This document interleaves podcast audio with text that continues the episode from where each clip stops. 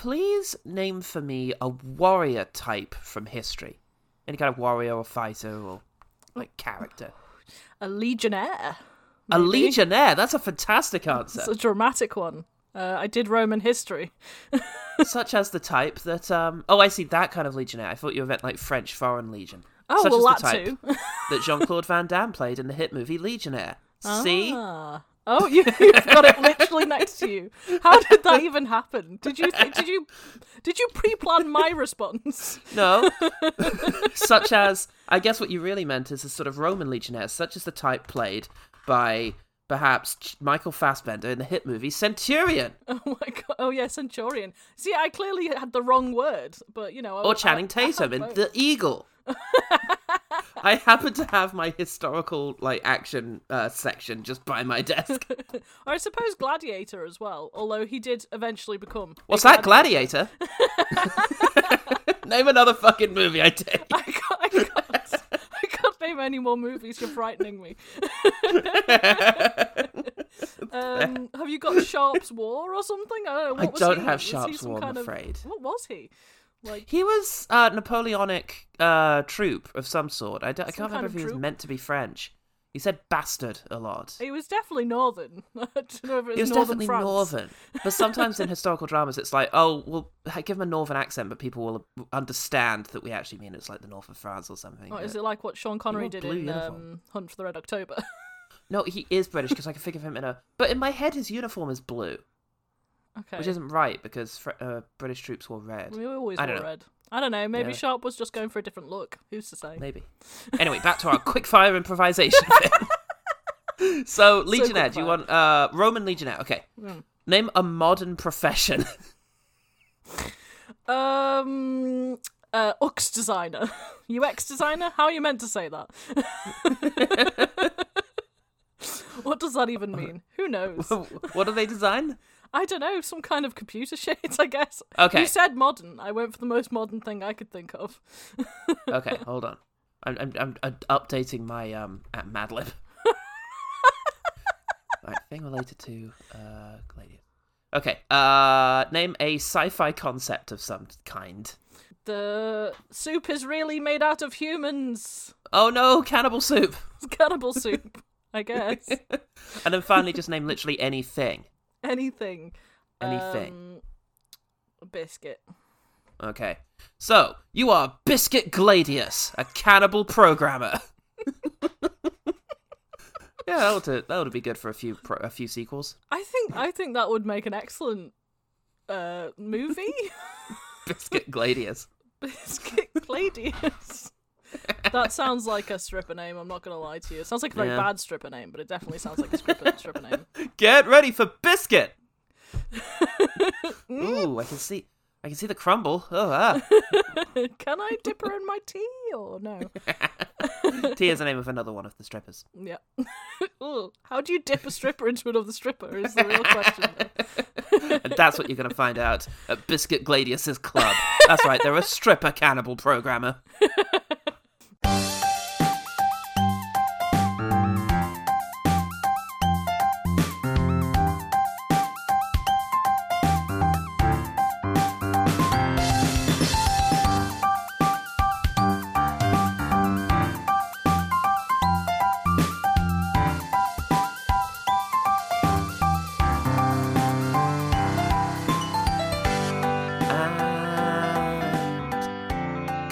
Hello, and welcome to One Good Thing, the podcast that no matter where you go, there it is. Yep, there you are. I'm I'm Paul LaRue Soltai, and we're still traversing the tricky dimension we refer to as the recommendation zone. And beaming her way through my inner space this week is Helen Gaffney from Roll Plus Heart. What's that like, Helen? Hello. I wasn't ready for that introduction at all. I don't I want to be in anyone's inner space at this point. But you're a being of pure light, so it's able to That's true. traverse with very little friction. No, that's just the contrast on my um on my uh, webcam. There's there's Helen Gaffney like uh, footprints leading all the way up to me, and then it, then they just disappear. I, I've been carrying you this What entire time. Oh shit! Oh god. Yes, Very Helen strange. has challenged us to use a laser to vaporize a pineal tumor without damaging the parthenogenical plate. Thing. God. by she's done that by recommending the 1982 sci-fi cult film The Adventures of Buckaroo Banzai Across the Eighth Dimension. I'm not ready for this. So what? Big deal. Salutations, great Buckaroo Banzai. A common great danger confronts both our worlds. These are Martian names John Webb, John Fat Eating, John Icicle Boy. Martians in New Jersey. Now, you warned me at the beginning of this that my plot rundown might be quite long. Weirdly, my plot rundown is quite straightforward, but my production notes are a nightmare. a lot happened to make this happen, as you might imagine. Yes, I can't. I can't think what this possibly is going to be because it could only possibly have been created out of chaos and possible Mad Libs.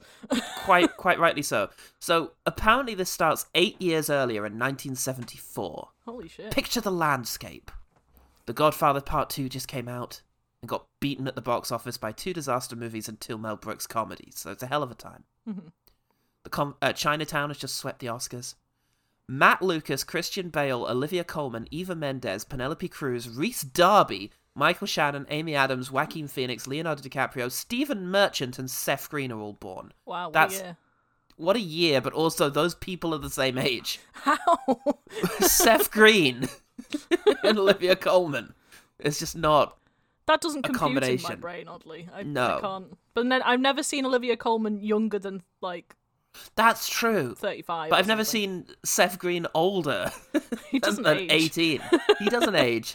And Olivia Colman was born 40. So, Yes. yeah, it's a confusing mixture of things. Mm-hmm. Also, that year, my greatest crush ever, Alyson Hannigan, was born. So, oh, Alyson Hannigan. Alyson Hannigan. So the world is ready for Same. Buckaroo Banzai. yeah, she's the best. She's good. Um, soon, or like destined to be hotshot film producer W.D. Richter, um, and his apparently unnamed wife, because I couldn't find any record of her name. History doesn't care to remember. Was she the Queen But, of um, Netherlands? I hope so. I hope that's where that plot point came from. she was just the Queen of Netherlands. I don't know. I don't know. Unnamed Queen of the Netherlands. Um, she brings to her husband's attention the work of a bold new screenwriter named Earl Mac Rauch. and it's going to be very much so because they begin a friendship. Years past, Richter becomes a successful as a screenwriter. Rauch less so. Um, Richter wrote uh, the remake of Invasion of the Body Snatchers with Donald Sutherland and Jeff Goldblum. oh, See, it's who you know Yeah, in this business. truly. if you know Jeff, you're in. there. Otherwise, you just you're not going to get to appear in Buckaroo Banzai unless you really befriend that that producer who came to your office that day. oh God. Uh, whoops. There we go. So his old mate Rauch looks him up after he's become successful and gets introduced to even hotter shot producer Irwin Winkler, who is perhaps best known for recently falling out with uh, Sylvester Stallone because he made all the Rocky movies, um, and then recently they fell out over Creed Three, um, and also a lot of Scorsese stuff. So he's pretty hot shot as a Oh, yeah, producer goes.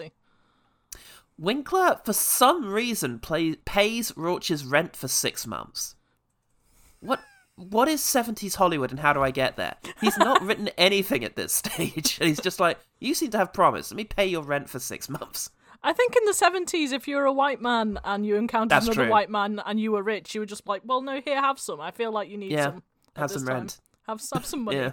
Everyone else can fuck off, but you, you, I trust Yeah. you somehow. Yeah. Oh, God, it was a golden era for some. uh, in return for this amazing generosity, Rauch would regale Richter and his unnamed wife with tales of a uh, character he invented called Buckaroo Bandy. So, perhaps to shut him up, they pay him to write the damn thing.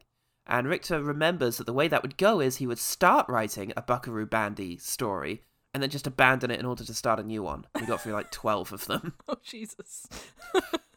Eventually, they get a treatment out of him called Find the Jet Car, said the president, a Buckaroo Banzai thriller. Find the Jet Car, What said the name. president. That's a 50s sci fi novel title. I, that doesn't even. That just doesn't sound like anything to me. I can't compare that to a single thing I've encountered in my life. Well, when Jen was on the podcast, we did discover that In Time had a lot of similarities to a Harlan Ellison short sci-fi novel that was called Ticked. Um, what was it? Something like um, "Repent, Harlequin," said the Ticktockman. That's the title. That is wild, to be fair. That's pretty good. I mean, the only time I encounter long, convoluted titles like that is in academic papers because I see a lot Oh, of love academic papers, and they're just what? Are you, why? Who? Who is going to read this entire sentence? Never mind your entire paper. But there you go. the phenomenology of differing attitudes towards quarks and Buckaroo Banzai. yeah, that one was that off the dome. attitudes towards quarks. Under under investigated part of phys- particle physics. That is the idea that Yeah. quarks are affected by people's attitude towards them. Yeah, you can piss off a quark real easy. Just just give him a bit of side eye, and he'll just never he'll never come to you again. You know, Take Well, that, Feynman. they're very much like cats. something to do with it. Yeah, they'll, they'll only come to you if you don't want it too much. Don't pay too much attention to them, but don't pay no attention to them at all. You know, it's like a there's a there's a there's a fine Yeah, there's a line middle with ground. quarks. There is. Oh Christ! So, yeah. So at this stage, it is Buckaroo Banzai because Richter convinced him to change the name, which he eventually accepted because it's obviously better. Yeah. Buckaroo Banzai, Buckaroo Bandy. Yeah, Yeah, one of those is better than the other. clearly that's more. I, Yeah. I'm. I don't know whether I would ever watch a film called Buckaroo Bandy. Buckaroo Bandy. Is it Bandai? Bandy is just. Oh no, it was spelt well, maybe, but it was spelt Bandy with a with Y. bandy legs. Yeah, Oh, weird. Yeah, that's odd. very weird. Ah, but again, he never actually finished it. He just kept writing. He could never write the ending. He wrote another story around this time called The Strange Case of Mr. Cigars, which was about a robot and a box of Hitler's cigars. Just I want to see Sweet that Jesus. film. that's not bad as a premise goes. you get you get uh, John Lithgow to play the robot Yeah, and you're, uh, you're Christopher Lloyd to play the cigars. so Rauch puts pure insanity aside for just long enough to write New York, New York for Scorsese. You know how everyone talks about that Scorsese film? I clearly one of his heard hits. of that. Okay. It's a musical I think he made in like the eight, late seventies. oh, is that where the song comes from? I think so, but I don't know if the um, Simpsons version of it. Because the thing is, so many of us remember all pop culture through The Simpsons, but sometimes they just made shit up. Like how there's no song that goes "Guys and Dolls," da Guys and Dolls. So I don't know if New York, New York, it's a hell of a town. It's actually the song. I think I think it is. Yeah, it must be, right? Uh, yeah, because I feel like that we used to end family parties with that song. oh because we always had shit DJs. So, um, amazing. yeah, no, I think it, I'm pretty sure it's a real song. All right, well look, let's crack on because we are getting close to actual filming here in this story. okay, sorry. in no ways. He he meets with Frank Marshall and Neil Canton, and they decide to start a new production company and make Buckaroo Banzai the first film they're going to produce. Start as you mean to go on, I guess. this says everything about what we're hoping to achieve in film. a new treatment gets written called Lepers from Saturn. And they shopped it around, uh, but weirdly, no one wanted to make a movie called Lepers from Saturn from two first time producers and a first time director written by a lunatic. Yeah. No, I what lepers from But- Saturn. But he wrote New York, New York. Luckily, kind of, they meet David Be- uh, Begelman, a big time film producer who at one stage fell for a massive Ponzi scheme, so his judgment is pretty sound. Clearly, They had a deal in 24 hours because this guy's also a lunatic, but he's not a very effective lunatic, which is why so much of the movie is as it is.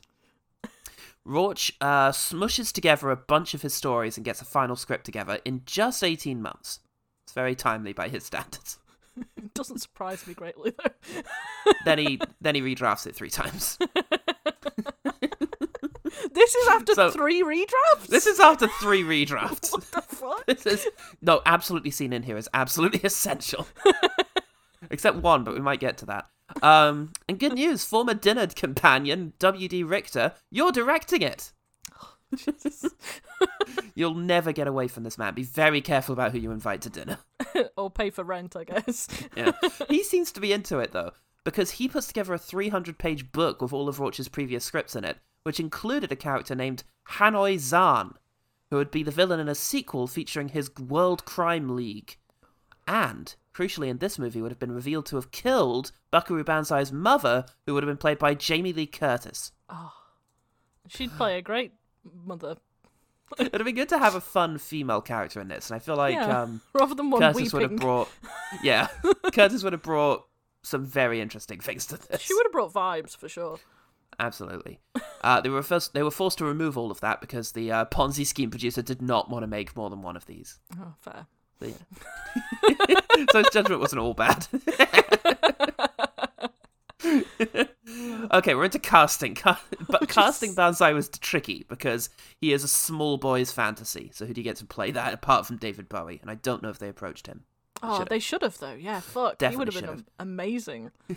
he would have been oh, wow. exactly what they were going It would have been because what was needed. I mean, not amazing necessarily, but like you know, it was perfect if you were. Absolutely. Well, they end up with Peter, hi kids, I'll be Robocop one day, Weller. Who, because he's reluctant to take it because based on the script, he can't figure out the tone of the film. yeah, fair enough. Based on the film, I can't figure out the tone of the film. What was this?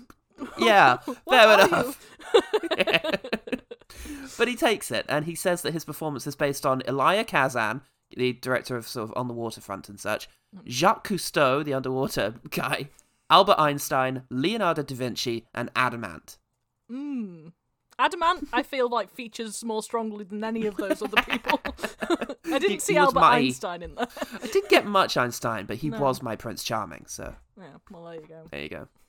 Uh, John Lithgow, on the other hand, was actually the actor that Rauch had in mind when he wrote it. Yeah, yeah. Yeah, I think Yeah, he would have made a. Although I, I don't know. I think Buckaroo, Buckaroo himself is a blank slate for other people to chuck things at. I guess. yeah. No, no, no. I mean, John Lithgow was the actor that you had in mind, like for that character. It's not like he Oh. got bumped from Buckaroo Banzai to the bad guy. Oh, I see. Oh, okay, okay, that's good. Okay, I see. I see. I see. see. For Doctor Um, Lizardo, right, right, right, right. Yeah, Lizardo, exactly. And Yeah, no, if I was writing. Lizardo, I would conceptualize it through the lens of John Lithgow. I can't imagine anyone else playing that character. no. um, for sure. Oh god. So they had Jordan Cronenweth on cinematography, but they fired him. What does he know? He only made Blade Runner. I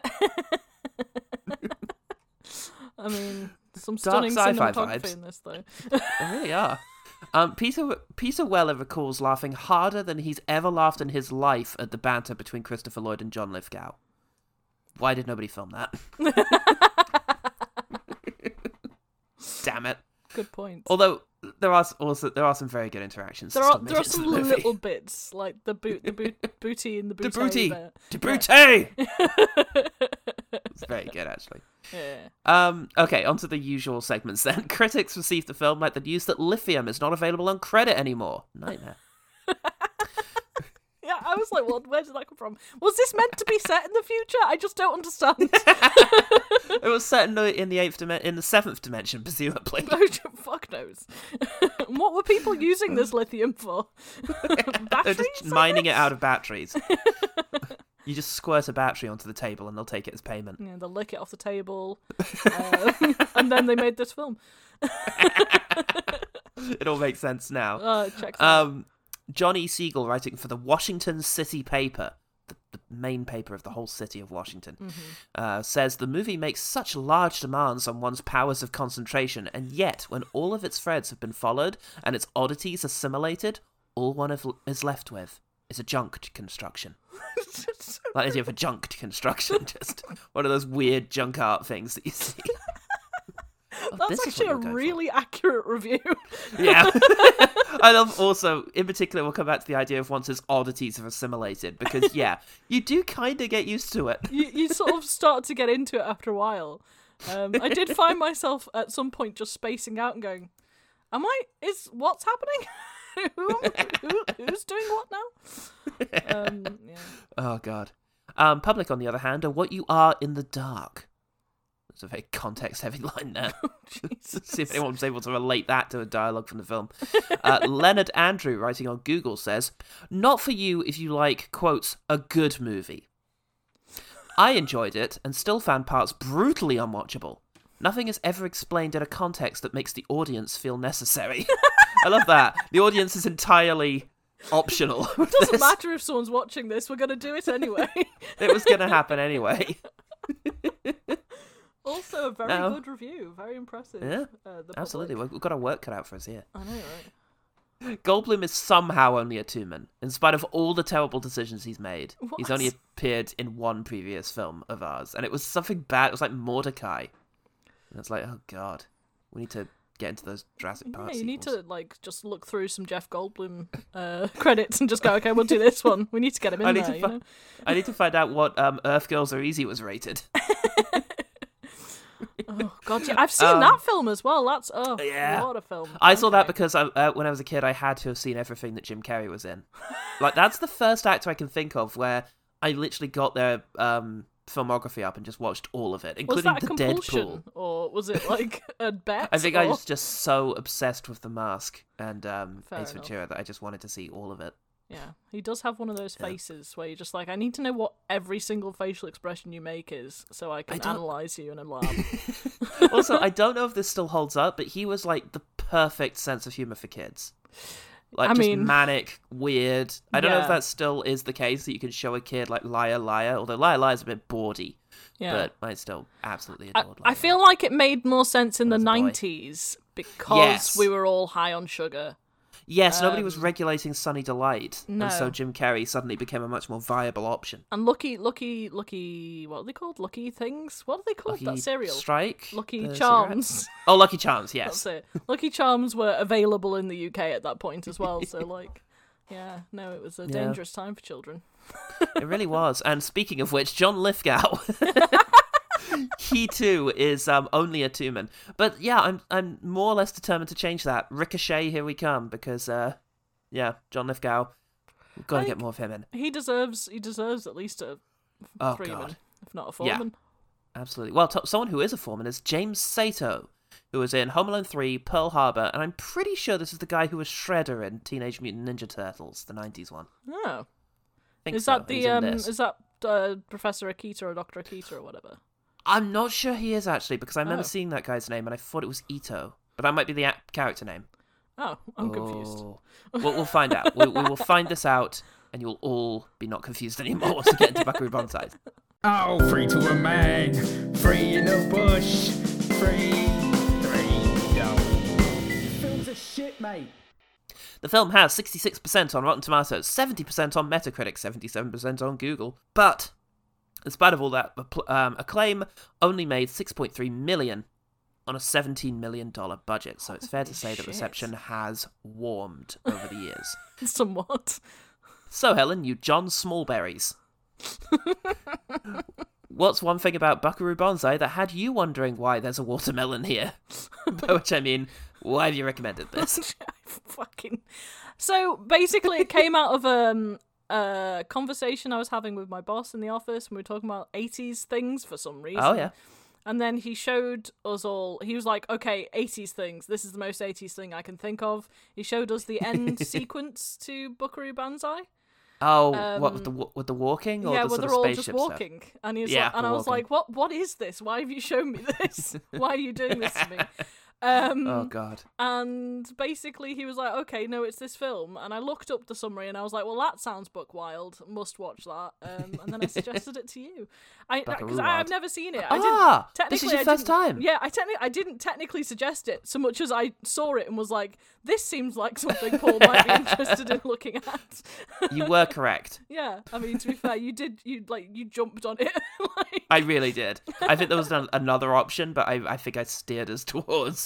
I steered our ship towards the good ship, yeah, Buckaroo Banzai. absolutely. All right. But thanks Well- to thanks to Dan, my boss, who recommended. Thanks to Dan, your boss. this. Dan, my boss. for this yeah. treat, this cinematic treat. yeah.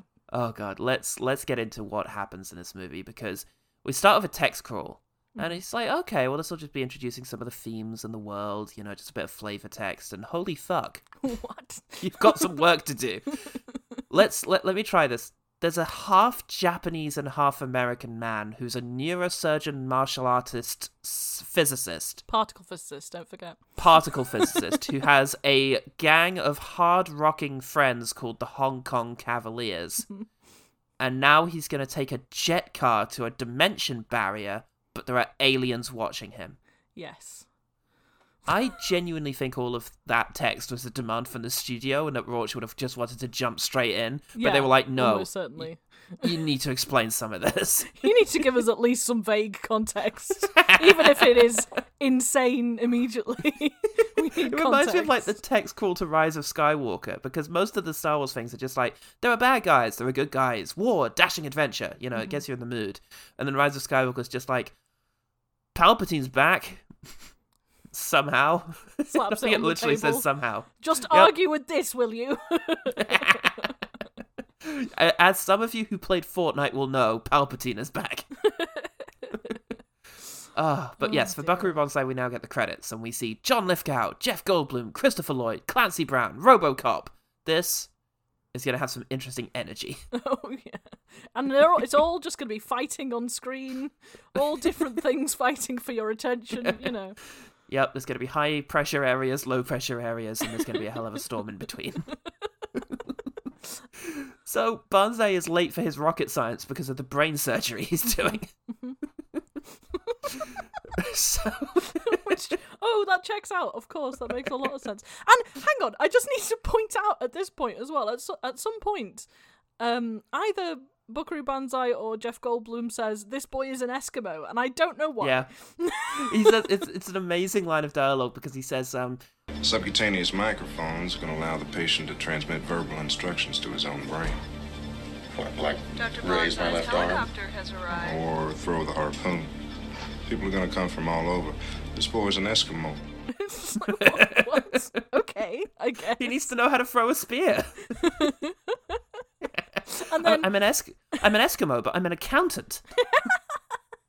and the line, "Can you sing a little?" Yeah, I can dance. You know, it's just like where's I love. Oh, that's that's one of my quick fires. Just um, You ever thought about joining me full time? What do you mean, you serious? Do you have an opening? Uh huh. Can you sing? A little. Yeah, I can dance. like just so good. Anyway, very Jeff Goldblum. Uh, Banzai gets in his rocket car, his DeLorean. Christopher. Lloyd is like, hmm. And he rides his rocket car to the eighth dimension and back, and it's all completely normal and as you'd expect, except he picked up a weird brain on the way. You'd think that might become important later on. but mm, does it? Mm, does it? Does it absolutely though? and we we also we meet our um our villain of the piece in an insane asylum.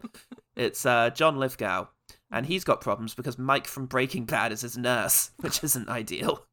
I mean, I would have thought the tongue electrocution was the, his main problem. He's done that too. Why does he do that? It seems to be to trigger a flashback in which he remembers that he was a Russian Italian scientist who launched himself into the eighth dimension, but only the top half of him. So he got his brain captured by a dangerous alien dictator. yeah, I was like that. I was like, "Oh, is this time travel?" And then I was like, "No, it's not time travel. He's this is a flashback. Does he? Can he not just use his mind? I, it doesn't matter." I also Oh, really God. like. Oh no, you know what? I'll save these for the good things. Sorry. Yeah, we'll, we'll, we'll quick fire, don't worry. But then, yeah, Banzai really wants to uh, study the um, eighth dimensional brain that he's found, but there's no time for that. He's got a gig. The one, the only, amazing Buckaroo Banzai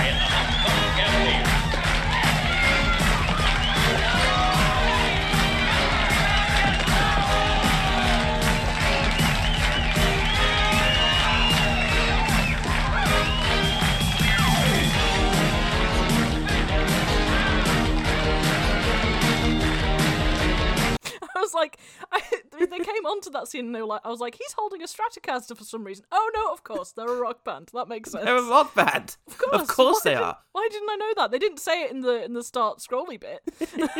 How would I know?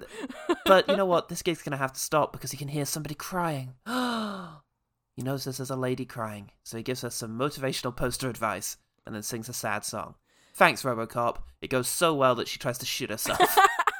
I was like, when I was watching that bit, I was like, is this Buckaroo's way of picking women up?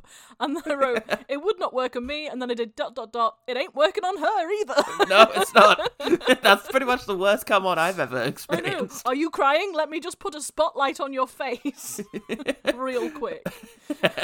hey, uh, that lady seems a bit sad. Maybe I can cheer her up. And then just a gunfight erupts. They get out of there. Meanwhile, John Lithgow escapes from his uh, insane asylum, and Crab walks his way off to victory. Yep, the time has come, Big Booty. Operator, I want to make a call to Mr. John Big Booty at a Yoyodyne Propulsion Systems over in Grover's Mill. And you tell him that it's John Whorfin calling. Of course it's me, you fool. Who do you think? The time has come, Big Booty. Prepare for my return. Yep, Big Booty Christopher Lloyd is gonna, is activated somewhere from where he was lying low, waiting for instruction. Um, but they go to a conference center where Jeff Goldblum is dressed as a cowboy. Is what I'd write into my script. Get that man in a cowboy outfit. Um, Banzai gives a press conference slash lecture on how aliens from the eighth dimension have actually infiltrated our reality and are all around us. Suicide Girl and Jeff Goldblum both have places on this panel. Why? We don't know. They've name tags and everything. Ah, but oh no, you can't. You've got to leave this press conference because there's a call from the president. There's a space issue, so the president is called Buckaroo Banzai. But that's not the Prez. It's aliens from the planet Ten, care of the eighth dimension. So he gets ionized. Those bastards. Those absolute dicks. You never know when they're gonna ionize you. yeah, and he realizes that Christopher Lloyd or John Big Booty is um an alien, and so he chases him through some corridors. There's a lot of corridor chasing in this film. I just will say 80% of this film is corridor chasing. certainly is.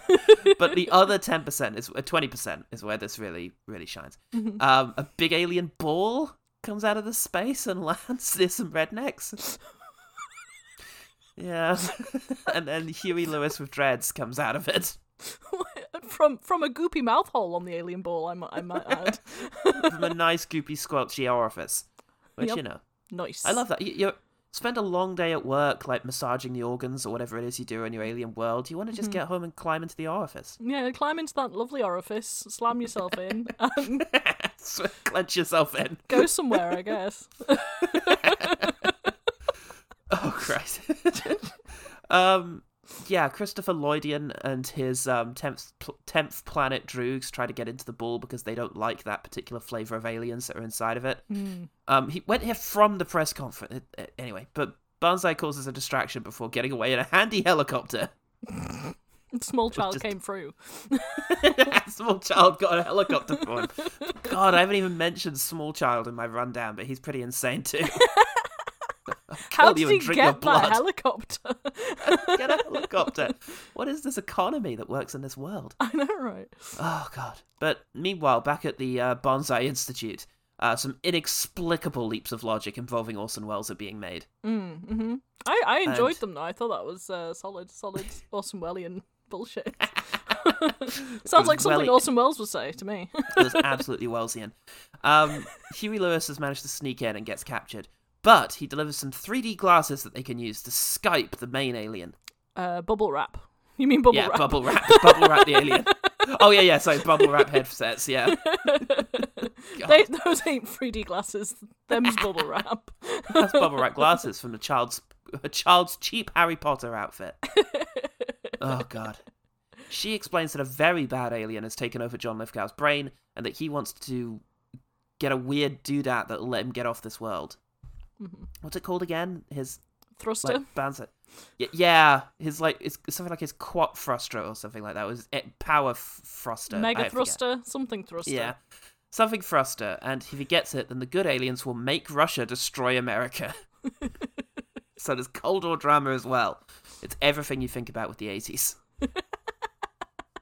God. So, yeah, the aliens attack the Banzai base, so they chase them through some Some corridors. more corridors, yeah. yeah. but Clancy Brown gets got. No! No. You gorgeous man. I, you must mention the watermelon here because that'll come up later. No, it won't. Yes.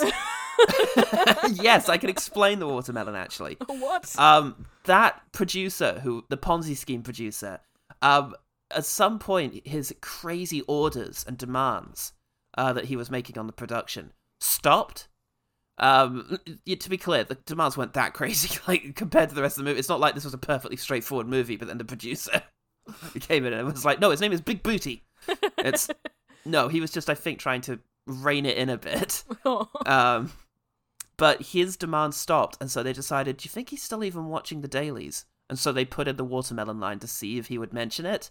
Um, and he didn't, and so they thought, okay, we can do what we like. That doesn't explain why they then Well, they left it subsequently left it in the movie. I mean, I guess it probably became a running joke at that point. I, I, I guess so. I don't But it's a cute line, right? It's just um, Why is there a water watermelon there? I'll tell you later. I, I just like Jeff's face after that. He's just like as baff. uh, In fact, I think Jeff is the audience in this film, in my opinion. Yeah, He's he baffled really the entire time, and then he tries to explain things, never really quite comes up with the right answer. Yeah, he's um, he's the audience. I like the, I like the idea that Rauch had as his audience in mind just people like Jeff Goldblum, cowboy outfits. He's a wild audience to begin with. Really. But it's the world I'd like to live in. oh God, please, yes, more Jeff Goldblum. So, after a lot of discussion, they decide it's time to attack the bad guy base, which fortunately is mostly corridors. they encounter some bad guys, but luckily the good guys easily outnumber the villains by quite a lot, so it's fine, really. They just shoot their way there. Um, after a lot of the corridors, the three main aliens end up in a spaceship, but so does Dreadly Lewis. Dreadly Lewis instead of Huey Lewis. I forgot I did that. Um, and Banzai. They end up in another ship and they end up in a space chase. They destroy Lithgow's ship, but oh no, their ship is in trouble. Oh, it's okay, Banzai got out in a parachute. Oh, the ship's fine. Why did he get out? Just he, they just drive off. I guess they didn't want to drop him off somewhere or something. We're not going to land again. We, Uh, mate, I don't I'm know how to do that. I'm not dropping you off. Get a car to pick you up from somewhere or something. I'm not doing that. Fuck you. Can you, uh, can you get out here? The, the, the sky. In the sky. Yeah. yeah. Just, I I, I can't see anywhere to pull in. Would you mind just uh, dropping out? I mean, I've gotten lifts off people before who are a bit like that. it's just like we're on a motorway. I can't really get out now. You know. it's fine. There's only one lane of This is, traffic. this is as close as I can get you. All right. yeah. it's either this or you're coming all the way to Pittsburgh with me. I don't know why they're going to Pittsburgh. Ah, but oh no, that girl died from torture or a broken heart or something. Ah, but luckily, he's still ionized or something, so she comes back to life. And they tease a sequel we shall never see. I I can only assume she died from more honey. Oh yeah, they kept applying honey to her as a torture method. Use more honey. Find out what she knows. Th- They just don't like the feel of it, you know? It's just, This- ooh. like the the line "use more honey, find out what she knows" Yep. is Emblematic.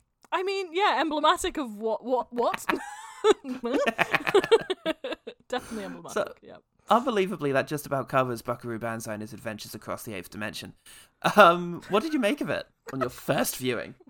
On my first and only viewing, um, I will. Probably, to be fair, I will probably watch it again. I'm not gonna lie. I you. can imagine watching it again. I think I need to be drunk if I'm gonna watch it again, though, or high. One of the two Mm. options, because Could help. I, I, I, I just got this. I, I felt like I was high after watching it, so I think if I was high, that might ease it off a little bit. I don't know. Um, but yeah, no, the same I, I mean, it was unapologetically um just batshit insane, which Yes. I respect. I think. Yeah, you got it. Um, I try and live my life that way also. So I can Definitely I going by its own rules. I can respect a film for that.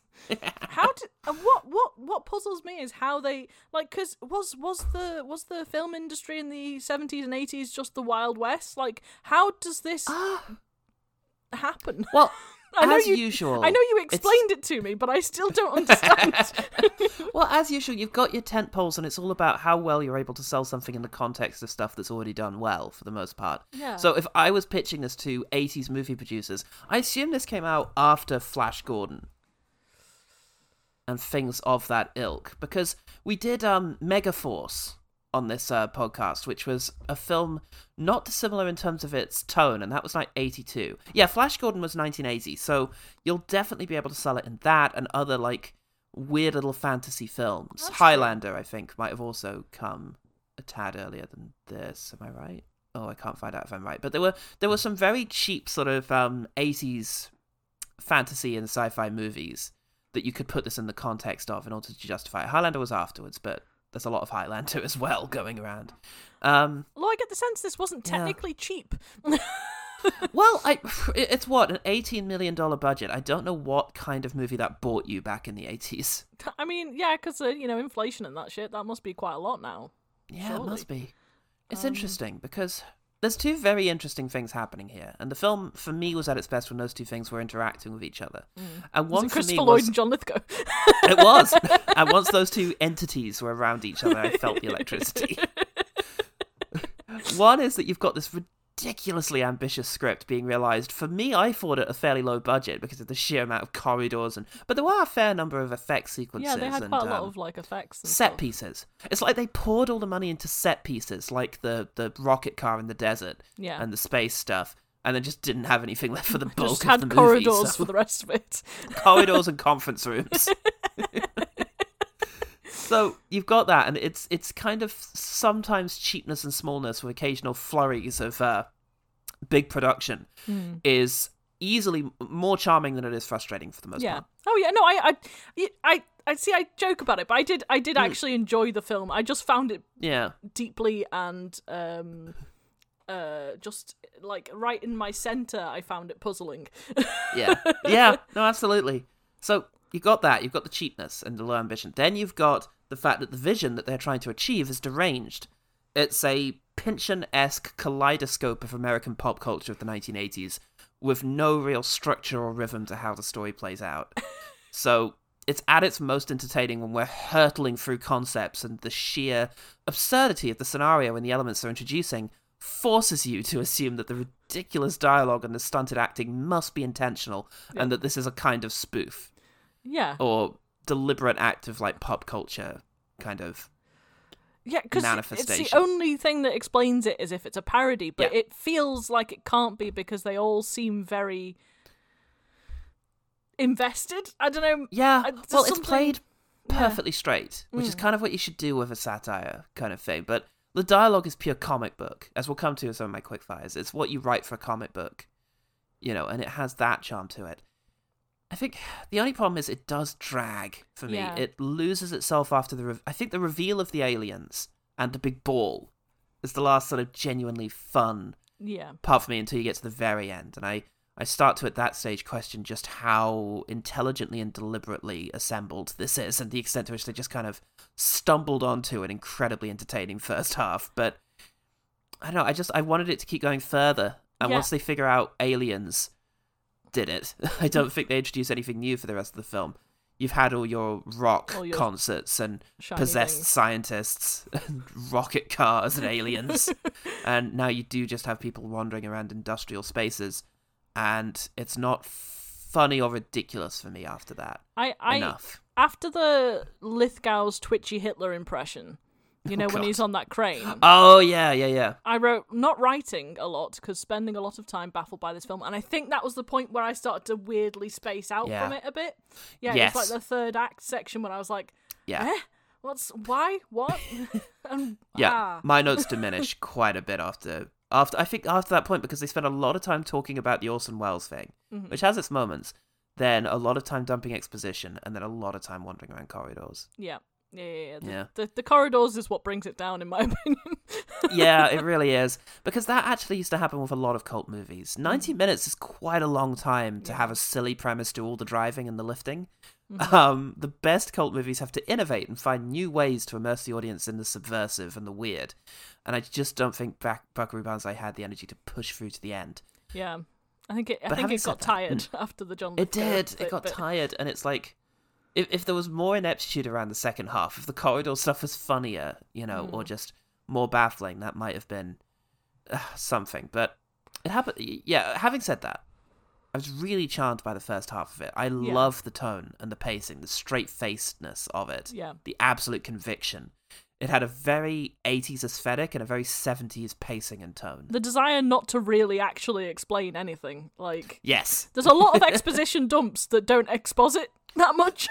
you know yeah. what I mean? no, absolutely. And they just trust you to take so much for granted. hmm They sort of You it's know, like just- it, it is like uh I think I made this comparison, but it is like watching an anime film because you to some extent you just come into it halfway through. You don't know any like because you're you know uh, from a Western audience, you don't really know any of the context that goes into a lot of those film, a lot of Ghibli films, for example. I can't believe I'm comparing this to a Ghibli film, but I will. Um, Sure. um, so if because you're not giving that context, you're forced to sort of immerse yourself into it, which I think Yes. Buckaroo kind of does.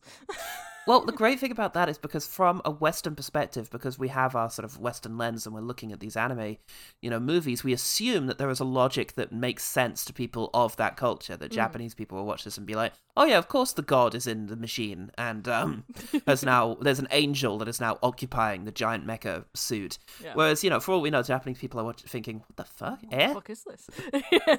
Nandeska?" Just Nani? I don't know.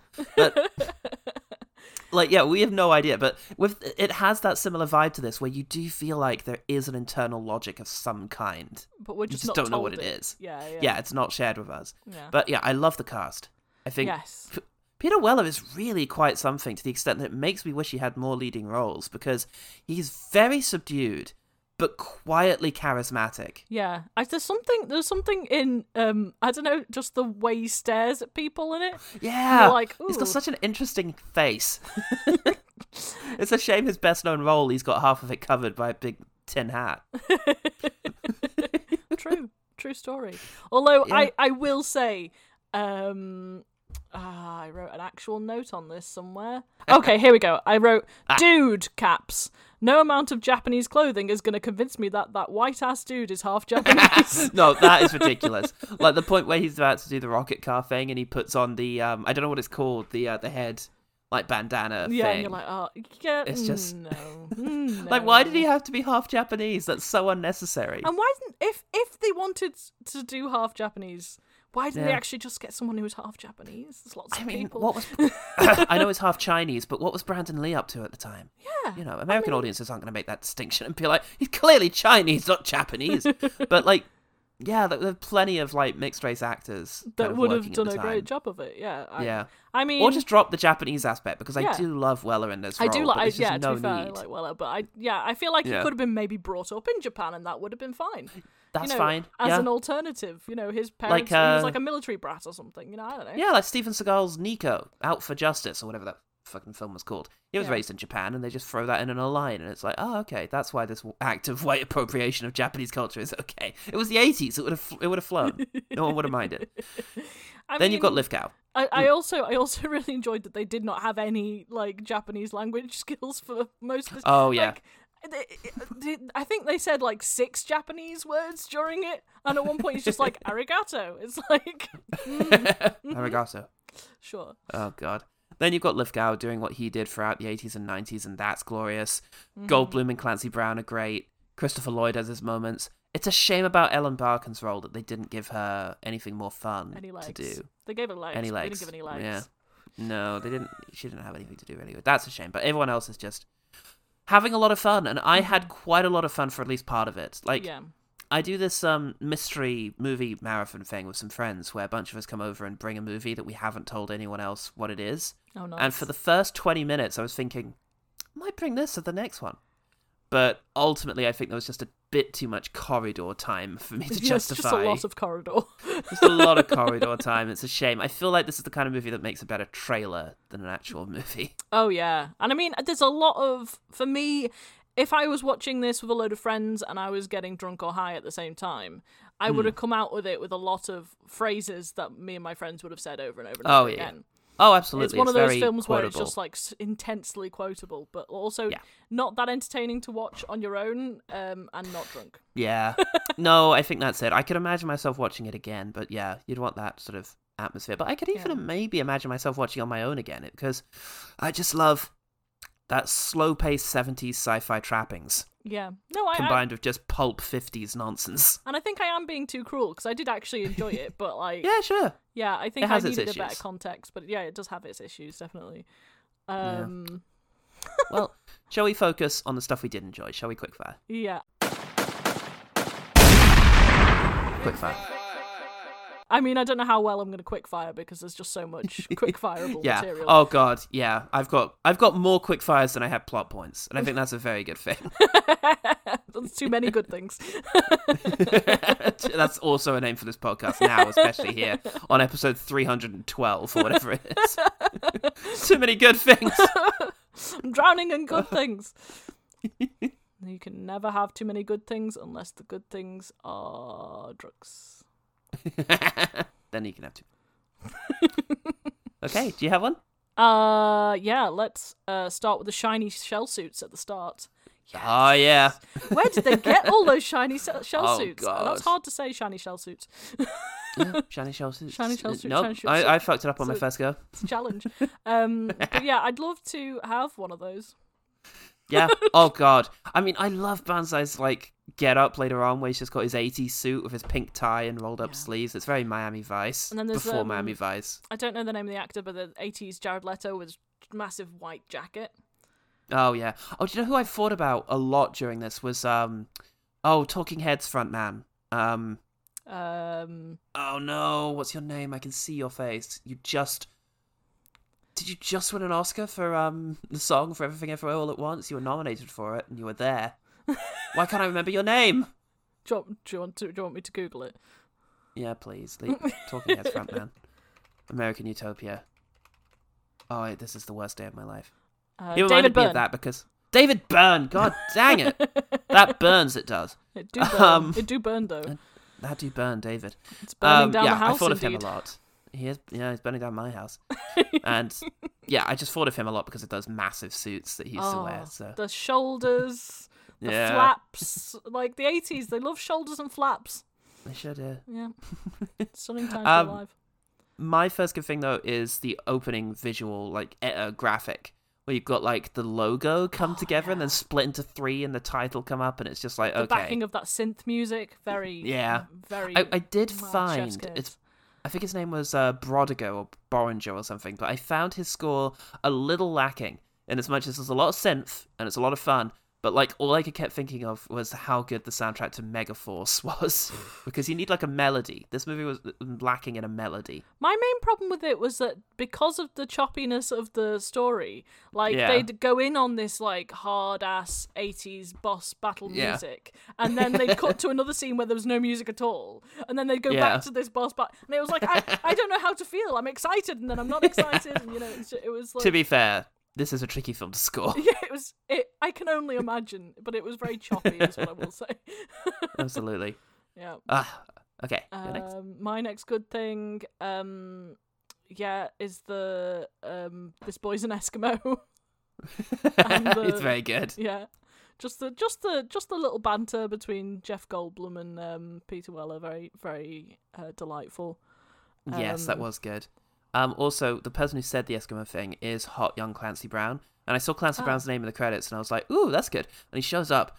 Oh, he was a bit of a steamy piece back in the uh, in the eighties. He's got his open shirt and his uh, his kind of uh, beard grown in a bit, and his long hair, and he's just incredibly youth- youthful. Oh yeah, Of- yeah. I mean, I think I think he's Oof. attractive at any age. I'm not gonna lie to you, but like, yeah, uh, there's something going on. there was something. stage. There was something happening there, wasn't there? He was so chill. Hmm. Might Even about the dying, he hair. was just so Was chill. the The hair, hair- that was attractive? I, yeah. something about his face. He's got quite old features, so to see him like see them on a very young man, he's got a very characterful. He looks face, like he's been carved from a rock. He looks like one of the uh, the heads on the uh, the island, Easter Island. Yeah, yeah, yeah. Yeah. He's got that kind of face. Also, in that sequence, though, uh, the reflection in his visor. Every time it cuts to him in the um, cockpit, Hmm. you see the desert reflected in his visor, and it's a pretty Oh, yeah. cool '80s looking moment. That's nice. That is nice. Yeah. Uh, I also in that scene enjoy the triangle light thing. You know, in eighties Oh, movies yes, where they yeah. have the like the and it's like in a triangle. I feel like that Yeah. was in um, Back to the Future and things. Yep, yes, it They have a was. triangle I did- light thing. Yes, because I was thinking of the flux capacitor Yeah, as soon as yeah. they showed that, and I was like, "What is Why the relationship between the this?" flux capacitor? Yeah. I mean, I know I saw Christopher Lloyd's name very recently, but what's going on? yeah, they love fucking triangle lights in 80s movies, and I don't know whether that's a, Yeah, that's a psychological thing. It's a shocking indictment, is what it is. um, right, uh, Lithgow's intro scene is just incredible. Um, he's Brilliant. introduced. He says some bizarre things in a crazy accent, and then puts on a helmet and just sticks an electrode on his tongue. And as it goes off and the lighting goes crazy, the background seems to drift away from him. I don't know how they realize that, other than just having the background on like a crane, or having him on like a little chair and have it descend. But it was yeah, and he goes cross-eyed and looks at the screen, and it's just okay. I feel I'm in safe hands. Yeah, yeah, and I mean, I, I actually think a lot of the a lot of the um, FXs were pretty good, apart from the one where the um with the hunters that was that Yeah. was very poor. Oh yeah, no, yeah, that's fair enough. That was not very good. that one was but not very good, but the rest of it was, you know, It did, and it reminded me it. of Sam Raimi the way that part was filmed. So I'm trying to think of who's who's Sam Raimi. Am I? Sam Raimi is the Evil Dead guy Oh, who yeah, also yeah, directed yeah, all okay. the Spider-Man movies, but also directed a superhero movie called Darkman, which was very reminiscent of this. Oh, okay. Maybe I will watch maybe it. maybe he was a Buckaroo Banzai fan. I can't recommend uh, Darkman enough. It's so good. I feel like I've read the comic or something. Is that is that is Oh it a God. comic book? It, rings a bell ma- with me. um, no, I think it was an original character because he wanted Ah. to make Spider-Man, but they wouldn't let him, so he made Darkman instead. It rings a bell with me. I'm wondering what I've read that isn't that. Oh my god. Anyway. I'm going to show you a clip of Darkman after this. Anyway, yes, please go on. uh, the I oh, to skip back a little bit. I like the alien ball making the growling noise because it's like, where is its mouth? Yeah. Um, I, and I, I think that's another '80s thing that happens a lot, where they have a random gooey thing that some fucker, Yeah. some poor fucker has had to make, and then they just Yep. make growling noises and squish it a bit. yeah, Enjoy it's very critters. Oh, it's extremely critters. Um, and very, you know, like gremlins and all that, all that sort of Oh yeah. joyous No, it's bullshit. Oh god. And everything's kind of Cronenberg-esque as well, especially the spaceship. I don't know how what Cronenberg was doing at this stage, if he was working or had that aesthetic, but it feels very organic. All I, the technology. I and kind sense of he was, you know, eating a burger somewhere, and he just went, "Something's happening that's relevant to me." then he started molding that burger into gynecological tools. Is unfortunately what he was doing, and he, he got the idea for Dead Ringers. Yeah. Or, um, who's the filmmaker who bla- who says he stole Dead Ringers from him? Oh, Peter Greenaway because of Zed and Two Noughts. That's right. Madmen. These are all madmen. Uh, Uh, speaking of madmen, um, John Lithgow mumbling to himself uh, says at one stage, "Home, home is where you wear your hat." yes, I love that Brilliant. expression. That's what home means. Home is where you get to go and wear your hat. Nobody can stop you doing that. Um, one of the bits that I I don't know if I liked it or if I didn't like it. Um, there's it, when in the flashback from uh, with John Lithgow um going Mm. through the wall. Um, Yeah. Uh, Professor Hikita Hakita Uh. um says "Holy Toledo," and if he's actually Japanese, that's a horrible thing to get a Japanese person to say. Oh my Like, god. That that I, I right. So here's my thing. I taught Japanese people to to pronounce English words, and I would never have Uh-huh. done that. That's just No, mean. Toledo is unfortunate. Yeah. yeah. Holy Oh, Toledo God. as well. Like that's there's a lot of L's. Oh no. oh god, that is unfortunate. yeah, but he said it very well. I'm not, you know, I'm not questioning Amazing. his abilities. Um, I've just looked Yeah. up where he's from, and apparently he's Canadian, so you know that'll that'll explain it. As a matter of fact, Buckaroo Banzai isn't going to be. It's going to have a slight awkwardness to it. Banzai is fine, obviously. Yeah, that's yeah. I mean, that's a Japanese Yeah. buckaroo. Yeah, Buckaroo might be tricky. Yeah. Although I'd have to mm, hear someone say it. Yeah. Depends how they're going to treat that Oh. Anyway, um, okay, my favourite Peter Weller line is uh, the one which I really, I'd have loved to have seen more of this guy because everything about him at the press conference is great because he's being like a showman Mhm. and he has a couple of fun lines.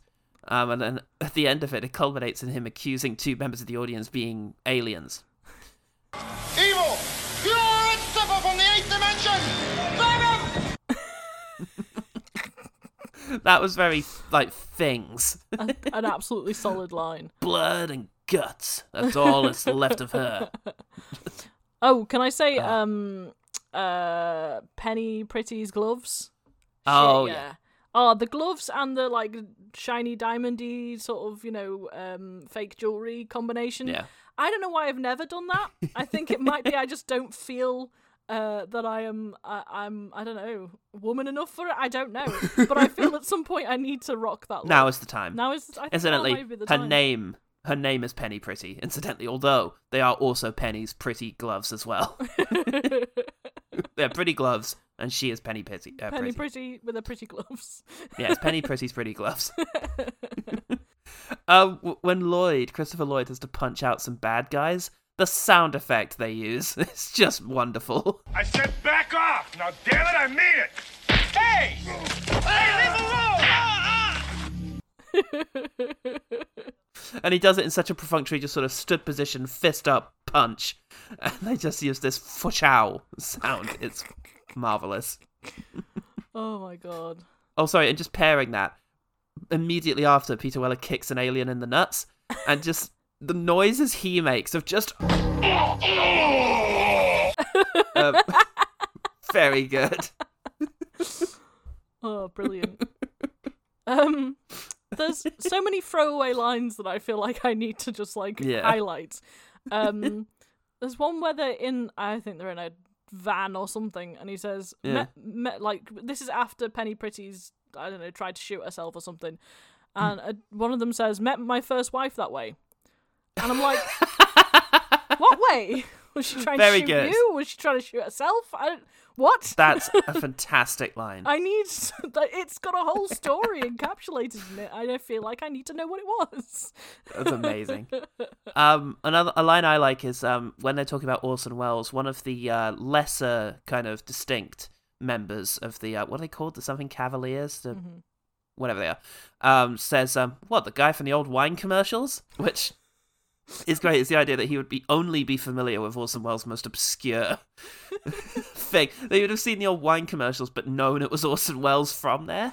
Is um, That gives Yeah, me um, Craig vibes. Craig always seems to know everyone from their most obscure like uh, outing, and I'm always like, uh, I guess. oh my god. um, it's it's an adventure every day. Mm. Um, another line. I think I've already mentioned it, but What do you want from me? Oh, you remind me of someone I once knew long ago. Was she very beautiful? She was Queen of the Netherlands. That's very good. I wrote I wrote next to that literally no sentences ending like I expected to. It's it's great. It keeps you guessing. it was a little pause before sh- after she was, and it was like she was really beautiful. Apparently, no, no, no, she was Queen of the Netherlands, which speaks for Yeah. itself. I guess. of course. oh god. Uh, the removal of the starfish thing from Clancy Brown's neck was really gross. Oh yeah, Like yeah. um, it's this horrible thing that's gonna kill him, and it's just this. Uh, it's a, a horrible little dude, and the way he just pulls out and he like bends and flops as he comes out of his neck is just really nasty. Yeah, and and then later they him. step on him, Yeah. and there's some good old guts. It in looks, the, uh, yeah, it looks like it's something that you don't want to be involved in. Yeah, it's really yeah. gross. Ugh. Again, this is another thing. I'm not sure if it's a a good thing. when he's on it on the motorbike, he goes Yeah. round in a little circle for no Oh, reason. yeah. Why did he do that? He just loves it. They just needed a bit more time on that motorcycle. It was a very nice motorcycle. Maybe they spent a lot of money and they're like, just do a little circle. We need to like show the entire thing. Um, but also the music in that scene really reminded me of a game, a motorbike game I used to play on Sega Mega Drive. Oh, amazing. Oh, It- Jesus. And I flashed back to like Saturdays spent just fucking eating Oh, shit on that game because I was very bad at it. Um, Oh god, the only one I can remember was was it Road Rash or something? We had to kick other people off their bikes as he got close to them. It was very good, very brutal. But Um, the, yeah, the music was just it just whoosh, took me right back there. Oh my god. So that was nice. There's a bit where in one of the corridor sequences, he finds a cabinet, a filing cabinet that presumably has been shot open or something. Yes, that's one of my good things. But there's a drawer open with just a fire in it, and he's like, ah! And he just kicks it shut, but the fire continues inside the drawer.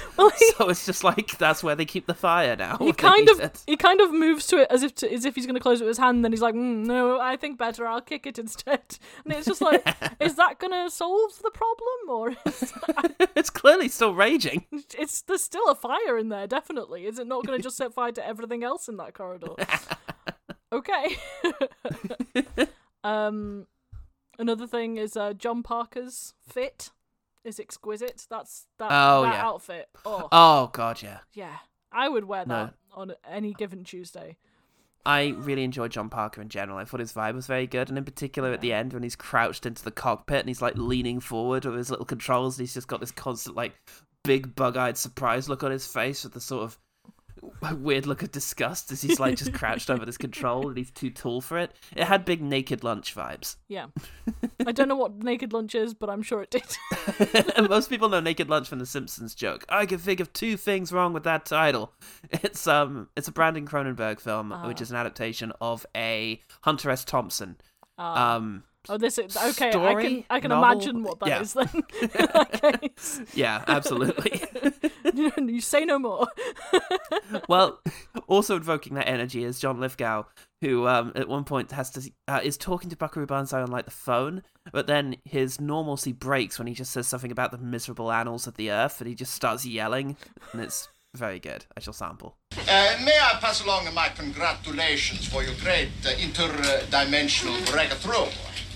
I'm sure in the miserable annals of the earth, you will be duly enshrined. Um, yeah, and then there's the watermelon bits right after the fiery draw scenario. Brilliant. Why not? Amazing. Um, I love that. Um, what's his face's dying words are saddle up. Oh, that's great. What dying words to give him? I mean, you know, you So cool. can't even question that. Like, you put that on your gravestone. You know, saddle Yeah. up. Fuck yeah. Um, Declaration of War, the short form. Oh yeah, yeah, yeah. I fucking love Very good. that. I have also written that down. For use in emergencies, a quick little form you can fill in to declare war. Also connected to that, the line that the general sa- says, I am scared. I'm Barely holding my fudge right now. Oh, the other general is amazing. "I love the idea of holding your fudge." So I'm barely holding my fudge right now. and then a similar bit of little um when when they break into the enemy's ship, I think it is. There's a little framed picture of John Lithgow as a human snarling just in the background, prominently in frame, which Stunning. Is yeah, really good. A ve- a ve- that's a great little parody detail. That's something that would show up in the Naked Gun. Fair. um, what? Uh, yeah. So there's the um, I quite like the door sign because I'm like, you know, most Hmm. sci-fi movies they will they will do they'll write they'll write all the door signs in the sci-fi language, right? Um, Yeah. But in this one, they chose to write it so as if the aliens couldn't spell, despite being here since the 30s. Nobody comes in here secret. That's Like, great. I I'm didn't like, notice that. That's why- so good. Why? I just, I, I just, I don't know what the decision was there. You know, because every, I just love that these aliens are kind of shit. yeah, every detail in the movie is like is a decision, right? Someone has made that Yeah. decision somewhere along the way. Yeah. Um, and just what, where, where did that decision come from? If you know what I mean, I, I, I like it's that. superb. Um, and then a f- one a, a line from uh, uh, Lithgow, the last line from Lithgow I've got is um, It won't work! It won't work! Shut up, John Bigbooté, you coward! You're the weakest individual I ever know! Oh, uh, connected to that scene, I, uh, I particularly enjoy Big Booty and his fleshy jacket. oh yeah, I- oh yeah, oh god, Was that? I think that was to steer or something, or to like it was Christ, part of the the mechanics of the spaceship. yes, but um, because as soon as he's been shot, the other guy gets into the it guy gets after into his it promotion. as if it's needed. You know, it's a necessary item. But yeah, Yeah. good, uh, beautiful fleshy jacket. God, yeah. I'm down to my last one, which is a lovely little exchange where um, what is it that I'll, I'll sample it, but he says something like um, Buckaroo, President's on line one, calling about is everything okay with the alien spacecraft from Planet 10, or should he just go ahead and destroy Russia? Tell him yes on one and no on two. Which was yes, destroy Russia or uh, number two? yeah, yeah, that was my last one too. that was like, and then he goes, so uh, yeah, the the actual line for the Russia bit is, should I just go ahead and destroy Russia? yeah, and destroy Russia as just like a concept. It's just that easy. Not bomb Russia or send nukes to Russia. destroy destroy Russia as if it can just be done. As if you can just like cut it out of the out of the map or something. Oh god. Do you have any more? Uh, no, that was my last one, I believe. Um, Amazing. yeah, no, absolute. Oh, and actually, no, I will say the end. The end sequence is is the most stunningly eighties thing I've ever seen Oh, in God, my yeah.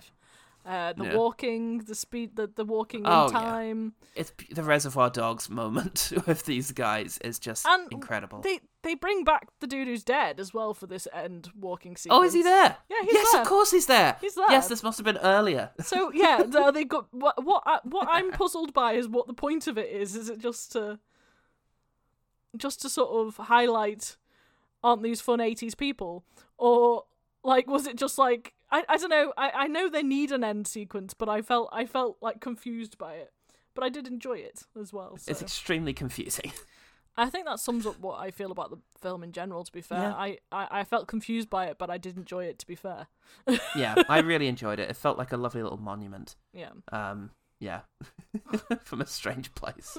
monument from a strange time place um dimension Yeah, from the from the Banzai dimension. Yeah. And who else is out there in the Banzai dimension? Well, it's the OG team. OG team OG team. So let's have a look. We've got on Twitter. We've got Kim at ky underscore Kimberly, hello who says, "I don't know any bad films about this film, except that it needs at least twenty five percent more Clancy Brown. I'd go for that." It's a movie that's wholly comfortable with how gloriously weird it is. No irony, no winking, just pure headlong bonkers.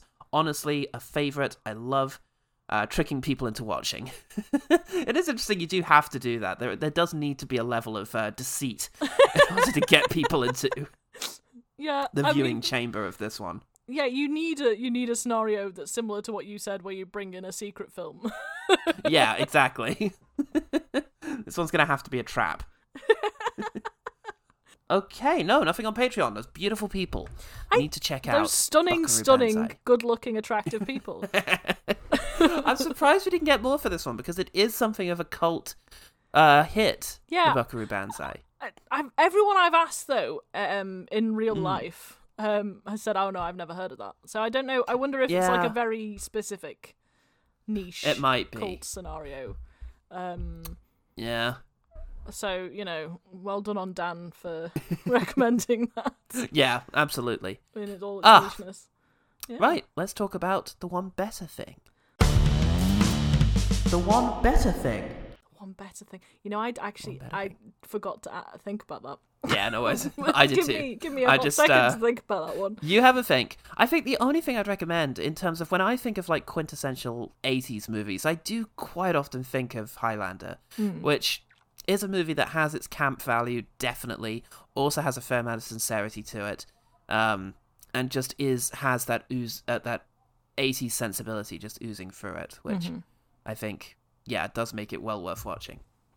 I'm just trying to think of what I would compare this to in any in any scenario. Oh, I wish I'd seen the brother from another planet. That's very appropriate to part of this in particular. Um, you know, I don't think I watch many films like this. That's fair. that sounds like a. I, I I am really drawing a, like a complete blank on like better things. That's fair. Um, I mean, I suppose. Uh, what's my call it? Um, not necessarily better, but a adjacent, mm, slightly better, I Hmm. guess. Film. Uh, St- St- Starship Troopers. Is that the right word? Oh, the right Starship thing? Troopers is fun. Paul Yeah. Verhoeven Yeah. movie. Yeah. No, I enjoy that movie quite a bit. Yeah, so I'd, I'd say that was that was. Uh, I mean, it's not as, although it is kind of tongue in cheek. I'm trying to think of whether I that is a fair comparison. I think it is. It's definitely self-aware yeah, because it's doing something very deliberate with its um messaging. but it's less Um, chaos. it's in, it to some extent. It knows what it, it knows what the story is before it starts writing it down. Do you know what I mean? Yeah, sure. but it's a holistic world. Yeah. It feels very believable. Yeah. A fascist world. Excellent. Okay, those are the one better thing. The one better thing. Yeah. Helen, how can people find out about you and your adventures in any dimension? Uh, well, I don't really uh, have much social media presence, uh, but you can find me via the Roll Plus Heart Twitter because I am on the podcast Roll Plus Heart, um, and uh, it is a actual play podcast. We do lots of fun things, play lots of different indie style games, uh, like Thirsty Sword Lesbians or uh, Kids on Brooms. Yep. Um, I'm really bad at explaining this, which explains why I I, mean, don't have that'll any social They're media. all all very good podcasts that I highly recommend to all of our listeners. They're they're yeah, it's, it's Roll Plus Outside is a very good podcast. It's very funny, uh, really sweet. It's the sister podcast of uh, Yeah. Quest Fantastic. I think sister podcast is Sure actually is. the perfect way to describe it. We're like Yeah. uh, brother and sister It has sort of a lot of the same people involved, and so you definitely should get on that. Yeah. Um, whilst you're at it, you can also find out more about One Good Thing at OGT Pod and yeah, and Quest Fantastic, our podcast, which you can find out by typing Quest Fantastic. I think we've got better SEO than we have on One Good Thing, in spite of it being around for a quarter of the amount of time. so uh, worse, an eighth, an eighth of the amount of time, and it's got substantially better SEO than us, and it's galling, and I hate it, and it's all because of that gardening tips woman. God Almighty, when sh when when shall she stop? I mean, you did Ah. take a lot longer picking the name for Quest Fantastic, I'm assuming. That's true. yeah, one good thing was actually like the premise is the problem. but yeah, we should have picked something a little less already taken for one good thing. Uh, but I'm Paul Taken. And I'm Helen Campai, I guess. Pretty good. And remember, the one good thing about Buckaroo Banzai, or the adventures of Buckaroo Banzai across the eighth dimension, is probably just the bits where you really just don't know what's going on, or Yeah. why, Yeah. or how. Watermelon, Queen of the Netherlands, those things. Watermelon and the Queen of the Netherlands.